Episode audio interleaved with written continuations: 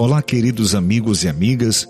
Hoje eu quero compartilhar com você o que está no livro de Salmo, capítulo 51, versículo 10, que diz assim: Cria em mim, ó Deus, um coração puro e renova dentro de mim um espírito reto. Queridos amigos ouvintes, o tema da nossa mensagem de hoje é Vaidade em Chamas.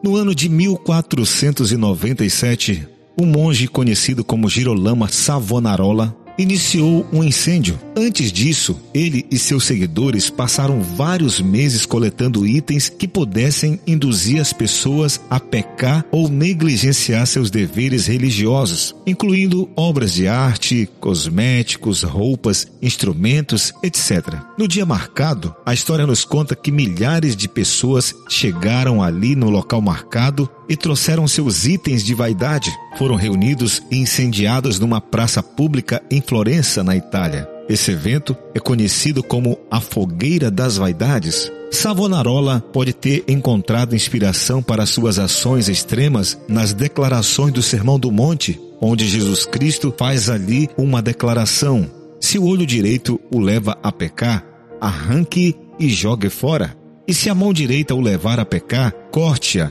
e jogue fora. Mateus capítulo 5, versículo 29 e 30. Queridos amigos e amigas, se interpretarmos literalmente as palavras de Jesus, perderemos o ponto da mensagem. Todo sermão ensina a ir além da superfície, nos aprofundar, centrar-nos no estado do nosso coração em vez de ocupar nosso comportamento por distrações e tentações externas, quando na verdade, querido amigo ouvinte, cometemos pecado, deslizes, alguma coisa que nos afasta de Deus, é porque o nosso próprio coração, interligado com a mente, já decidiu.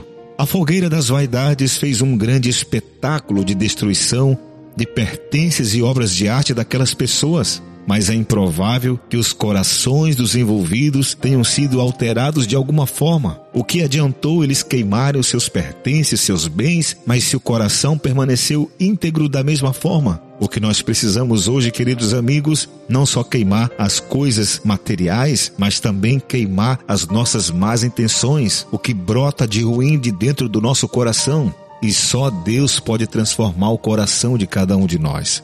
Por isso, querido amigo ouvinte, eu quero convidar você a fazer a mesma oração que o salmista Davi fez. O salmista, ele orou: Cria em mim, ó Deus, um coração puro e renova dentro de mim um espírito reto e o nosso coração ele será transformado na medida que nós nos aproximarmos de Jesus e através da contemplação diária seremos transformados. Quais os comportamentos ou distrações podem estar afastando você de Deus? Quais os comportamentos e distrações podem estar em sua lista de vaidades? Como você tenta administrá-los? Quero convidar você, amigo ouvinte, a orar comigo.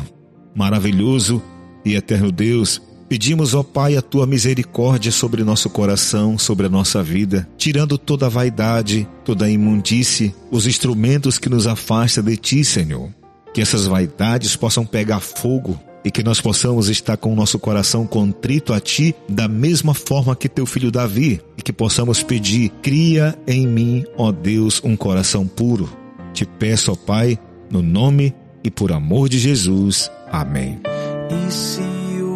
Mar não abrir e o faraó me alcançar, eu não vou desistir, não vou duvidar.